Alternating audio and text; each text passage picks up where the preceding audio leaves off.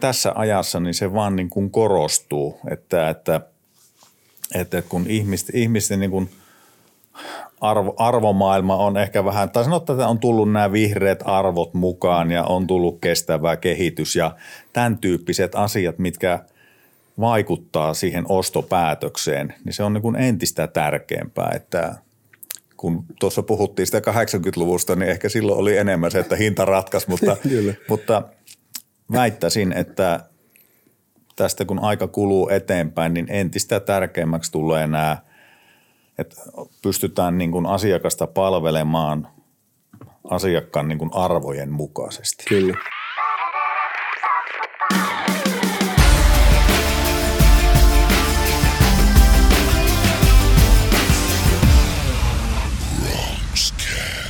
Ja tere tulemas taasen Bronxcastin pariin. Eletään jaksoa kaksikymmentäkahdeksan ja äänessä tuttuun tapaan Arttu Käykö ja paikkana Ruukki Communicationsin upea podcast-studio erottisine samettiverhoineen.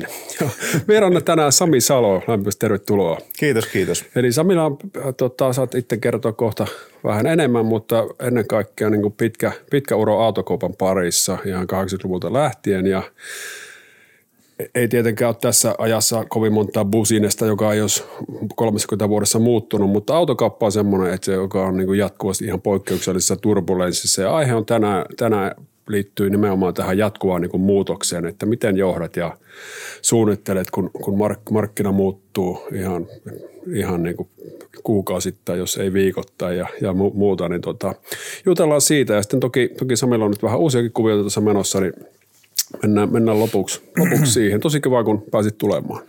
Mukava oli tulla. Jep. Meillähän on sen verran yhteistä historiaa, että tota, Ihan, ihan tuossa Ruukin alku, alkuaikoina niin, niin Sami oli vetämässä Hartikaisen tota, automyyntiä toimialajohtajana siinä ja, ja, ja sitten minut, minut ja Villet ihan vihreänä siinä niin otti, otti äh, Hartikaisen markkinoinnista vastaamaan ja, ja Ryydäsen Antti, Antti toki siihen kumppaniksi digimarkkinoija ja se oli meille tosi isot saappaat ja kova juttu ja ollaan luottamuksesta se, kyllä ikuisesti kiitollisia. Sehän oli mielenkiintoista aikaa ja se oli ihan, ihan kiva lähteä tekemään, kun teillä ei ollut vanhoja rasitteita, vaan pääsi niinku puhtalta pöydältä. Mä muistan se e- eka tapaamisen, kun Sami kysyi, että oltiin tosiaan. Ville oli vielä semmoinen, muistan perjantai-päivä ja Ville oli viimeinen päivä kaupungilla, että maanantaina piti aloittaa vasta virallisesti se niinku Ruukissa. Että se oli ihan, ihan just niinku siinä, siinä siirtymävaiheessa, mutta tota, olitte kuitenkin meidät, meidät pongannut ja ajateltiin jutella sen tota, Ruukienkin kanssa, että mites edettäisiin.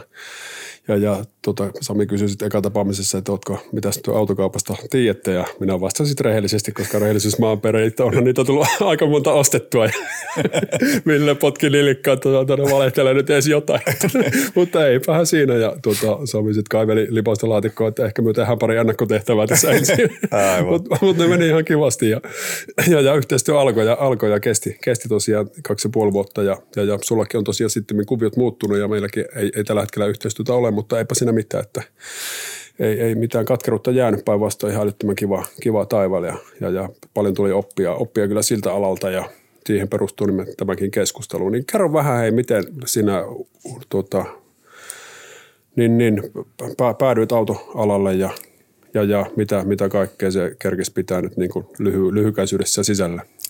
No meillähän tota, niin, autokauppa on ollut, niin kuin velipoika sanoi, niin sukuvika. Et, okay. tota, niin, meillä on suvussa ollut autokauppa ihan tuota kaksikymmentäluvulta asti ja, tuota, ja, ja et sitä on niin kuin kasvanut, kasvanut autojen parissa ja autokaupan parissa ihan, ihan lapsesta asti. Ja se, että ei oikein niin kuin silloin nuorena ja opiskelu, opiskeluiässäkään niin kuin ollut oikein muuta ajatusta. Että kyllä se, kyllä se, niin kuin se autokauppa oli silleen niin kuin selviö. Ja niin kuin tuossa alkuun viittasitkin, niin tässä on tota aika pitkä ura takana, että se taisi koko päivä toiminen autokaupan tekeminen meikäläisen osalta, niin se alkoi siellä joskus kahdeksankymmentäluvun puolen välin jälkeen. Ja niin kuin sanottu, niin, niin, niin tämmöiset sukurasitteet paino siihen, että pääsi autoalalle. Joo, ja siinä tuota, tosiaan suunnilleen armeijan jälkeen heti, heti niin kuin sille alalle, eli olet käytännössä nähnyt sen bisniksen ihan kaikista rooleista – mitä nyt oikeastaan voi. Niin. Kyllä joo, että, että silloin niin kuin totta kai niin jo ennen, ennen armeijan aikoja ja muita, niin kaikki kesät siellä niin kuin kesätöissä ja silloin totta kai niin tuli autoja pestyyn ja vähän oltuun korjaamon puolellakin töissä ja sitten korjaamopäällikkönä ja varaosissa ja sitten tietenkin automyyntiä. Kyllä niin kuin auto, autokaupan kaikki osa-alueet on tullut tutuksi kyllä. Joo, ja tästä varmasti oli sitten niin kuin myöhemmin olit, olit tuota johtotehtävissä niin hyötyä, että ymmärsit kaikki ne oikeastaan portaat ja olit tosiaan ollut sillä jälkimarkkinoinnin puolella ja muuta. Niin tuota. No ky- kyllä sitä hyötyä oli, että toki sitä nyt sitten kun on sillä toisella puolen pöytää, niin no joo, se on hyvä, että ymmärtää kuitenkin, mitä sillä joo. hallinkin puolella tapahtuu. Kyllä, kyllä.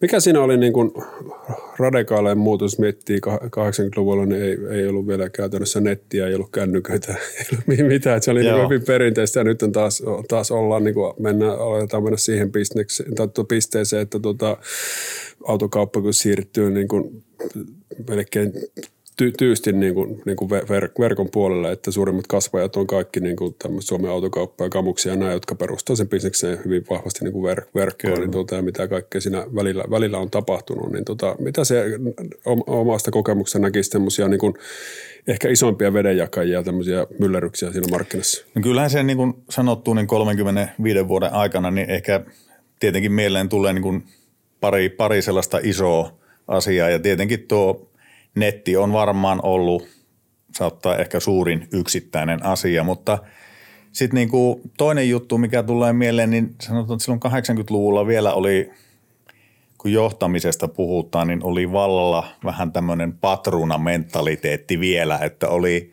oli tällaisia vahvoja, vahvoja, vahvoja autoliikeomistajia ja, ja autoliikkeiden johtajia ja silloin vähän johdettiin semmoisella.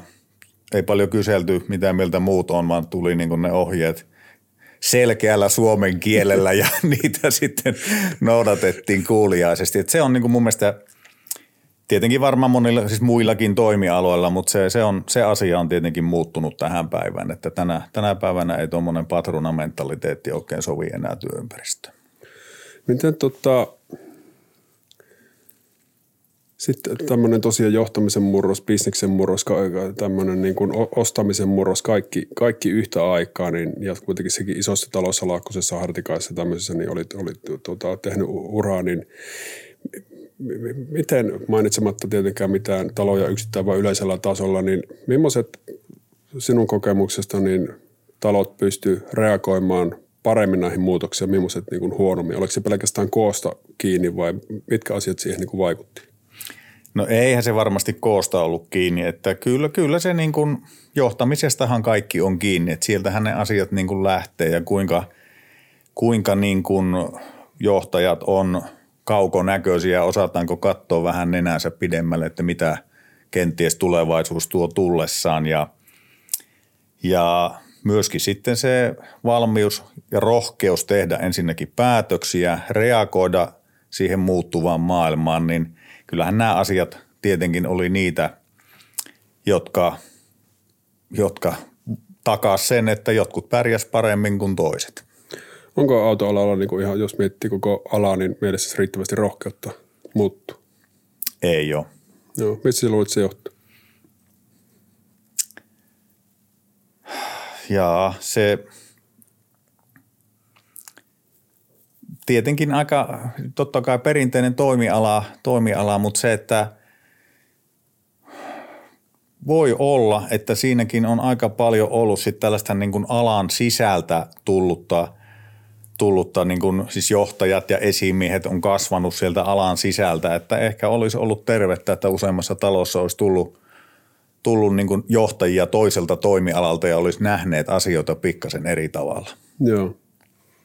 Tähän niin kuin monesti on keskustelussa, tunnen paljon autoala-ihmisiä, ihmisiä niin kuin, tuota, isommista ja pienemmistä, niin aika usein keskustelussa sitten jossain kohtaa kuitenkin mennään, että tällä alalla on aina ollut näin ja vaikka markkinointibudjetista, niin että se on alalla ihan perinteisesti ollut tämmöinen ja tämmöinen niin kuin sivuliikevaihdosta ja muuta, niin nämä on silleen niin kuin tälleen, tässä, tässä maailmanajassa niin vähän semmoisia huolestuttavia ehkä.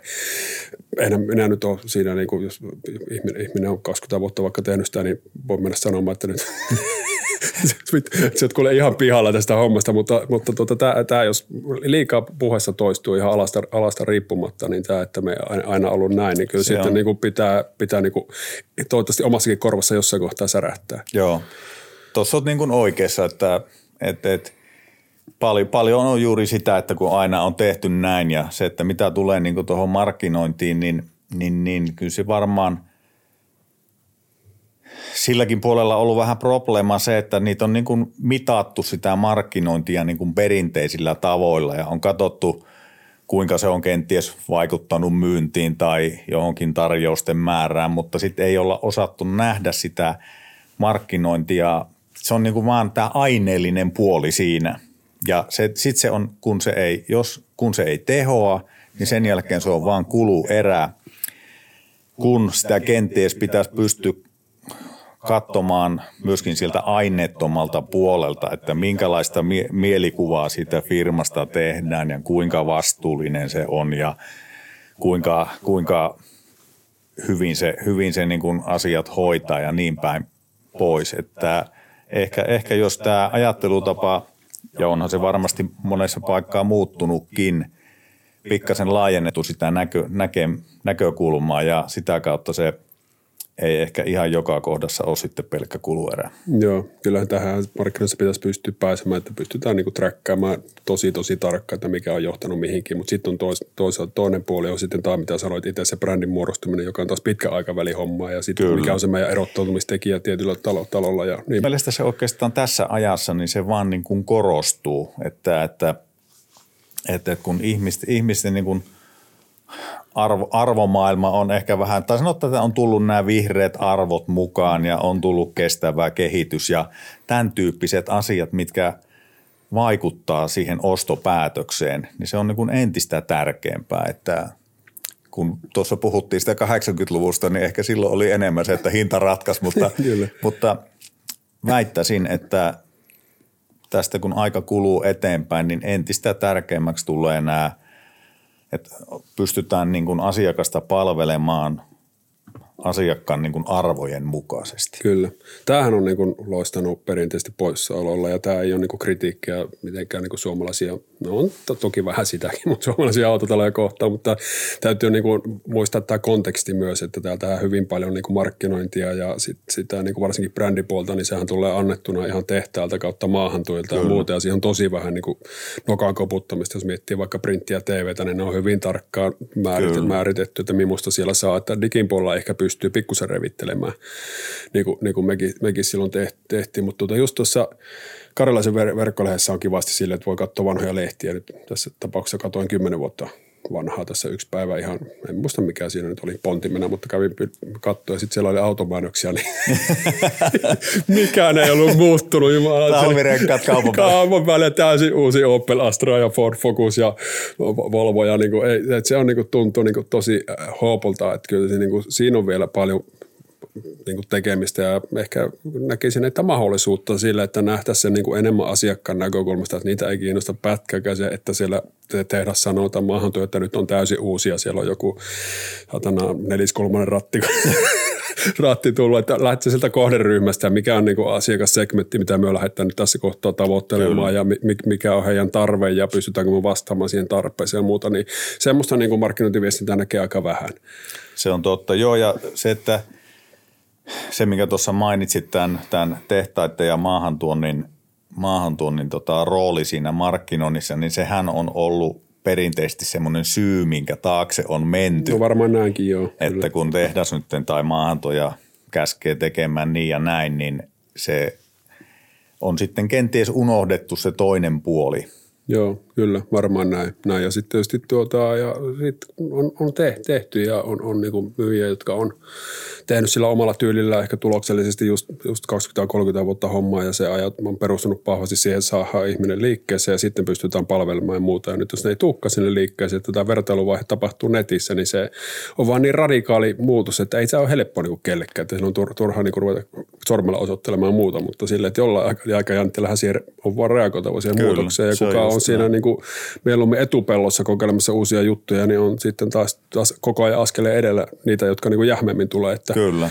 Siitä, siitähän sen takia, ja tämä, tämä niin kuin vaikka nyt on niin kuin autokauppa esimerkkinä, niin tämähän pätee niin kuin ala kuin ala, että eihän tämä ole niin kuin mitenkään poikkeus. Miten silleen niin kuin johtajan näkö, näkövinkkelistä? Tässä tosiaan Hartikaisella olit, olit toimialajohtajana ja niin kuin alaisia oli kuitenkin satoja siinä kohtaa ja sitä ne on esitymistehtävissä ainakin Laakkosella. Ja Laakkosella olin kymmenen vuotta, joo. Joo, niin tota, miten niin kuin johtajan näkö, näkövinkkelistä miettii, että siellä on vaikka, tullaan tähän niin kuin jatkuvasti muuttuvaan markkinaan, niin niin ne on vaikka tehty sapluunat selkeästi totta, tälle vuodelle ja sitten tulee ministeri puhuu läpi ja päänsä tai tulee korona tai tulee veromuutos tai tuota, ihan, ihan niin kuin jatkuvaa turbulenssia. Niin miten, miten niihin pystyy reagoimaan, pitämään sitä lippua kuitenkin niin kuin korkealla vaikka niin kuin henkilöstö, henkilöstö niin kuin kesken? No se on tietenkin, tietenkin totta, että autoalahan on sellainen, mitä niin, kuin, niin valtiovalta erilaisilla verosysteemeillä sun muilla niin on siinä, niin kuin vuosittain – autoalaa riepotellut ja et kyllähän se, niin kuin, se kuinka siihen pystyy niin kuin varautumaan, niin tietysti lähtökohtahan on se, että et niin kuin resurssit täytyy tietenkin niin kuin olla mitoitettu oikein ja, ja se, että ne silloin hyvänä aikana, kun on, on hetki, hetki niin kuin, että kaikki menee hyvin, niin siinä on monta kertaa vaarana, että ne tahtoo pikkasen rönsyillä asiat käsistä, mutta se, että henkilöstön määrä tietenkin pitäisi olla aina, aina niin kuin oikea, puitteet, kiinteistöt ja miksi ei, miksi ei niin kuin varastot ja näin päin pois, että ne pitäisi olla niin kuin aina niin kuin priima kunnossa ja, ja oikein mitoitettu. Et se on, se on niin kuin tietenkin se yksi keino varautua, varautua siihen tulevaan ja tietenkin sitten tietysti tätä henkilöstöä ei saa niin kuin unohtaa, että jos, jos henkilöstö on tyytyy, työtyytyväisyys on niin kuin kunnossa, johtaminen on hyvää, avointa keskustelua, otetaan työntekijät huomioon, otetaan ne mukaan keskusteluun ja pidetään se toiminta niin kuin läpinäkyvänä, että tiedetään, henkilökunta tietää missä mennään, niin silloin jos Jos ja kun tulee niitä vaikeampia aikoja, niin se ei tule kenellekään yllätyksenä, niin väitän, että henkilökuntakin on silloin niin kuin sitoutuneempaa ja ymmärretään ne kenties kipeätkin päätökset, mitä joudutaan tekemään. Joo. Tuliko omalla uralla, varsinkin nyt niin kuin johtajan roolissa, niin, niin, niin koskaan semmoinen fiilis, että ei saatana. Taasko mennään? Jos mietitään vaikka joku kevyt auto, autojuttu, sitähän reknattiin jo pitkään, oli niin aika hyvin palikat kasassa ja markkinointiin suunnitelmat tehty ja sitten tuli, niin kuin, en muista yksityiskohtia, mutta E U-tason juttuja ja siihen vaikutti ja että tuota, ei voikaan lähteä ja taas niin kuin vedettiin mat, mattoa alta, alta niin meidäskö uskon puuten vaivata vai? Kyllä se aina, aina aika ajoin, mutta sitten, sitten aina muisti sen, että tähän kuuluu autokauppaan. et, et, kyllä niitä... Joskus muistan tilanteen, kun en nyt muista kummin päin se oli se tilanne, että oliko bensa-autojen kysyntä, kysyntä niin kuin todella kovaa vai dieseleiden kysyntä ja sitten uusia autoja kun tilattiin ja nehän tulee sitten puolen vuoden päästä ja vasta, tai niin kuin varauduttiin siihen kovaan kysyntään, niin sitten siinä välissä tietenkin kävi niin, että joku polttoaineen verotus muuttui ja se asia kääntyi täysin päälailla ja varastot oli täynnä sitten just epäkuranttia tavaraa. Kyllä. Joo, joo, sekin on vielä to- tosiaan hyvä, hyvä niin kuin mitä ei välttämättä niin kuin tavallinen sukakuluttaja niin, niin, niin osaa ajatella, että nämä tosiaan tilataan kuukausia ja kuukausia, jopa vuosia etukäteen tehdään niin kuin peliliikkeitä Kyllä, ja tehtaan, suunnittelee näin. Mallistoja, niin silloin puhutaan niin kuin jo vuosista ja yrittää nähdä tulevaa. Ja tuleva onkin eri, mitä oltiin ehkä ajateltu, niin Joo. ne on aika hankalia paikkoja. Niin kuin Keski-Euroopan autoteollisuus on nyt iso, isossa niin kuin myllerryksessä. Että Kyllä. Et, et, mutta tuota, ei se helppoa. Ei se piakkaan ole. Pysy mielenkiintoista. Ei, kaikkihan sitä tekisi, jos se helppoa olisi. niin, ne viisi olet sanonut. Mitäs se, tota, nyt olet about vuoden verran katsellut vähän niin kuin ulkopuolisen silmiin, että sulla on nyt uudet, uudet tuota, kuviot, puhutaan niistä vähän, vähän niin kuin lisää. Niin on, onko tullut, miten niin kuin etä, etäisyyttä tähän autobisnekseen? Oletko jaksanut hirveästi enää seurata tai muuta? Mutta mikä sinun näkemys nyt, nyt on, niin kuin, että mihin, mihin ala on menossa ja ketkä siellä tulee korjaamaan potiin? No on toki, on toki seurannut ja, tota, ja, ja kyllähän se niin kuin Päivänselvää on tietenkin se, että tämä, tämä digitaalisuus se ei tule vähenemään. Se päinvastoin se tulee, tulee varmaan vauhti vaan kiihtymään ja sen merkitys tulee, rooli tulee kasvamaan. Sitten väittäisin, että auton omistaminen tulee pikkuhiljaa olemaan niin kuin vähäisempää ja, ja ihmiset kenties alkaa näkemään sen asian, autoasiankin niin, että ostetaan palvelua ja se palveluun sitten liittyy se auto ja siitä maksetaan kerran kuukaudessa ja siihen liittyy erinäköiset palvelut ja tehdään sopimus, kuka tekee vuodeksi ja kuka kolmeksi vuodeksi. Ja et se, että tuota, niin tänä päivänä niin panostaa automyymälöihin kymmeniä miljoonia, niin se on mun mielestä niin kuin en, en ehkä itse, itse lähtisi siihen, että kyllä mä nyt haluaisin katsoa pikkasen, että mihin tämä maailma niin kuin on menossa. Totta kai autoja tullaan vielä huoltamaan ja ne tullaan tekemään Suomessa lämpimissä tiloissa, lämpimissä tiloissa ja katon alla, mutta se, että, että tänä päivänä niin En, en ainakaan automyymälään nyt alkaisi uutta kyllä rakentaa. Joo. No siitä jatkokysymyksenä, jos, jos lähtisin nyt rakentaa ihan puhtaalta pöydältä nyt kuitenkin niin kuin perinteiden velvoittamana vielä, vielä yhtä autoalan bisnestä, niin millainen, millainen bisnes se olisi? Uh, no yksi, yksi mikä...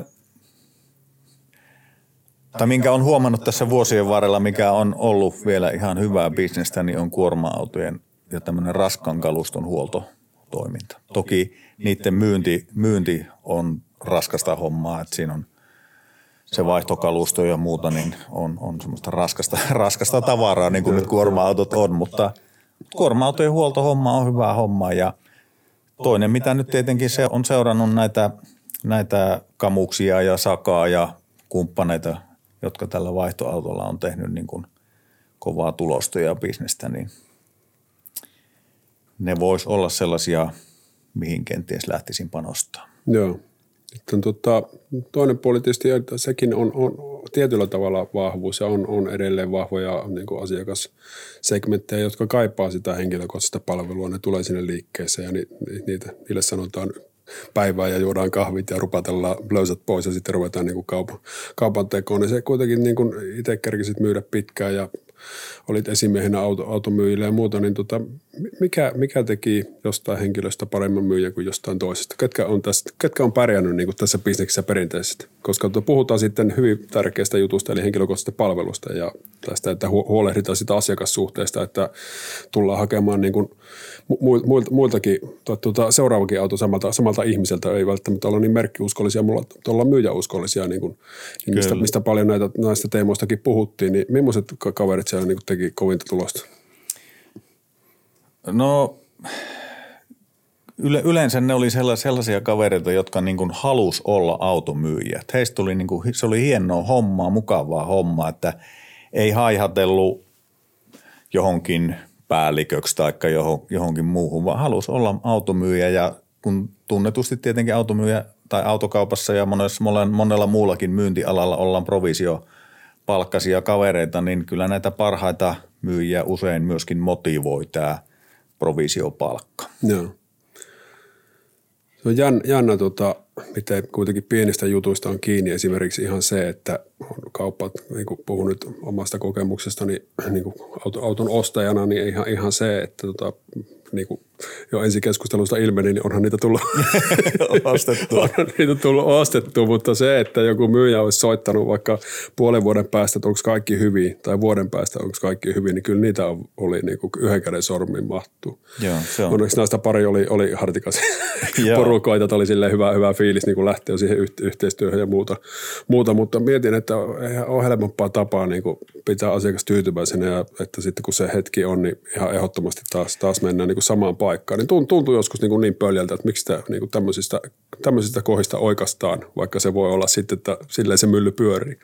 No se, että vaikka tämä ei ole monimutkainen asia, mutta uskon, että siinä on niin kuin ero näillä parhailla myyjillä sitten keskivertomyyjiin, että parhaat myyjät on ymmärtänyt tämän, että kun asiakkaalle olet kerran auton myynyt, niin sille voi myydä niitä sitten myöskin jatkossa ja, ja sitä kautta niin kuin sitä omaa asiakaskantaa kerryttää itse. Kyllä, ja ihan taas taas, taas niin kuin asia, joka sopii erittäin monelle, monelle alalle, että älä lopeta sitä kanssakäymistä siihen, kun se raha on vaihtanut omistajaa, että pidä sitä suhdetta niin kuin yllä, yllä niin näin. Hyvin pienellä vaivalla sitten, olitpa kiinteistövälittäjä tai mikä tahansa, varsinkin niin palvelubisneksessä, mitä tätä, tätäkin nyt voidaan pitää.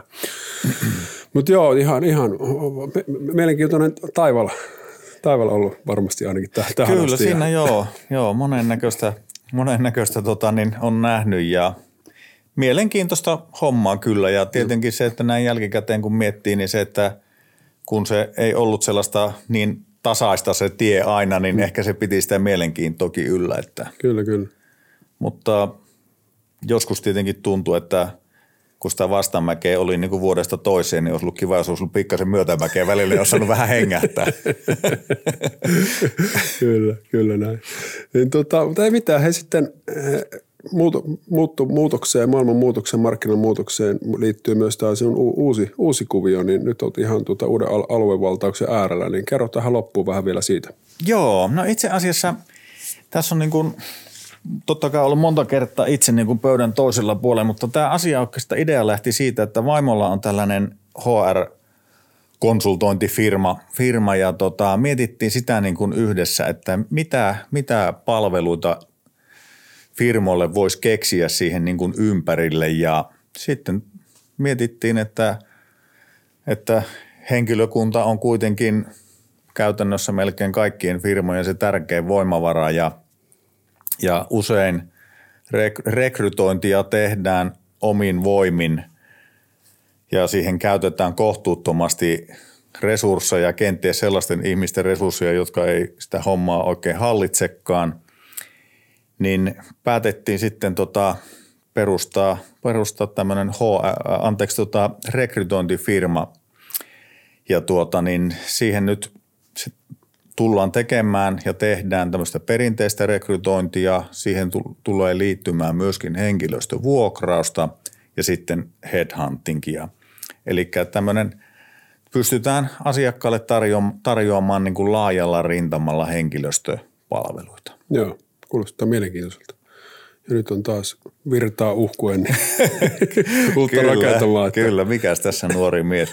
Niin, kyllä, kyllä. Joo, kuulostaa tosi mielenkiintoiselta. Niin tota, ihan ihan mielenkiinnolla jäämme, jäämme odottamaan, mitä se tuo tullessaan. Ja, ja, ja kenties jotain yhteistäkin siihen, siihen keksitään, mihin, mihin, mihin mennään tämän haastattelun jälkeen. Ja tota, hy- hyvä, tosi, tosi kivoja, kivoja tärkeitä, tärkeitä asioita. Sami, kiitos tästä. Kiitos, ja tuota, kerro loppuun vielä, vielä jotain, mitä sinustahan vain harva kenties tietää. No harrastuksista voisin kertoa sen verran, että tietenkin liikuntaharrastusten ja muiden lisäksi niin on tämmöinen gastronominen harrastus. Eli varmasti kaikki, kaikki tietää tai on kuullut joskus rotissööreistä ja Suomessakin rotissööriravintoloita on ja sehän on tuhatkaksisataaluvulla Ranskasta lähtöisin oleva tämmöinen gastronominen järjestö. Ja toiminta liittyy tai se pyörii pelkästään hyvien, hyvien ruokien ja viinien ja kenties hyvien pöytätapojen ympärillä. Ja tuota, se on, siinä on aika, siis mielenkiintoista on se, että Suomi on nettojäsenmäärältään maailmassa toisiksi suurin rotissööri rotissööri maa. Ja Suomessa on, tässä on, niin kuin, on jaettu voutikuntiin. Okay. Voutikuntiin tämä, tämä valtakunta ja niitä on yksitoista ja mä toimin tämän Itä-Suomen eli Kalevalan Voutikunnan voutina. Ja tuota, meillä on tässä Pohjois-Karjalassa jäseniä, taitaa olla tällä hetkellä kuutisenkymmentä ja Ja koko Suomessa niitä on reilu pari tuhatta jäsentä. Okei, okay. No niin, mielenkiintoista. Usko. Tähän että liittyy, kun uuden, uuden bisneksen myötä järjestät ensimmä, ensimmäistä sidosryhmätapaamista ja olet kehunut suureen ääneen hoitavasi illallistarjoulun itse, niin mikä, mikä on pääruoka? Jaa, no tota, se vähän riippuu missä se tehtäisiin, mutta on joskus kavereiden kanssa muun muassa tota niin – ää, tämmöisellä todella isossa hiilivartaassa grillattu kokonainen karitsa. Okei. Okay. Että jos lupaat tulla pyörittää sitä varrasta, niin voitaisiin harkita sitä. Itse, itse, itse olen vegaani, mutta tuota. Hyvä. Hei, jos tota, joku haluaa sinut kiinni, niin, niin, niin vaikka tämän uuden, uuden rekrypituutta-bussinyksen tiimoilta tai mistä tahansa syystä, ei, auto, autoreklamaatiot on kaikki vanhentuneita, niin, niistä, niin, niistä ei saa enää häiritä, niin miten sut saa parhaiten kiinni? Rekrykumppani piste fi. Rekrykumppani piste fi. Kyllä, tai... Ja. Rekrykumppani Oy. Joo, no sieltä löytyy. Joo, se Joo. Hyvä, hei, loistavaa. Kiitos tuhannesti Sami vierailusta ja kiitoksia. Tsemppiä, tsemppiä uusi, uusiin, uusiin kuvioihin. Ja tota, Bronxcast palaa eettereihin jälleen ensi viikolla ja, ja, ja meidät siis löytää kuvan kanssa muun muassa YouTubesta. Jos katsot tätä Facebookista, niin olet havainnut, että myös täältä löytyy ja sitten yleisimmiltä podcast-alustoilta, jos vaikka lenkillä tykkäät kuunnella, niin, niin sieltä varmaan näppärämmin onnistuu, kun lataat Spotify, Apple Podcast, Google Podcast, mitä tahansa.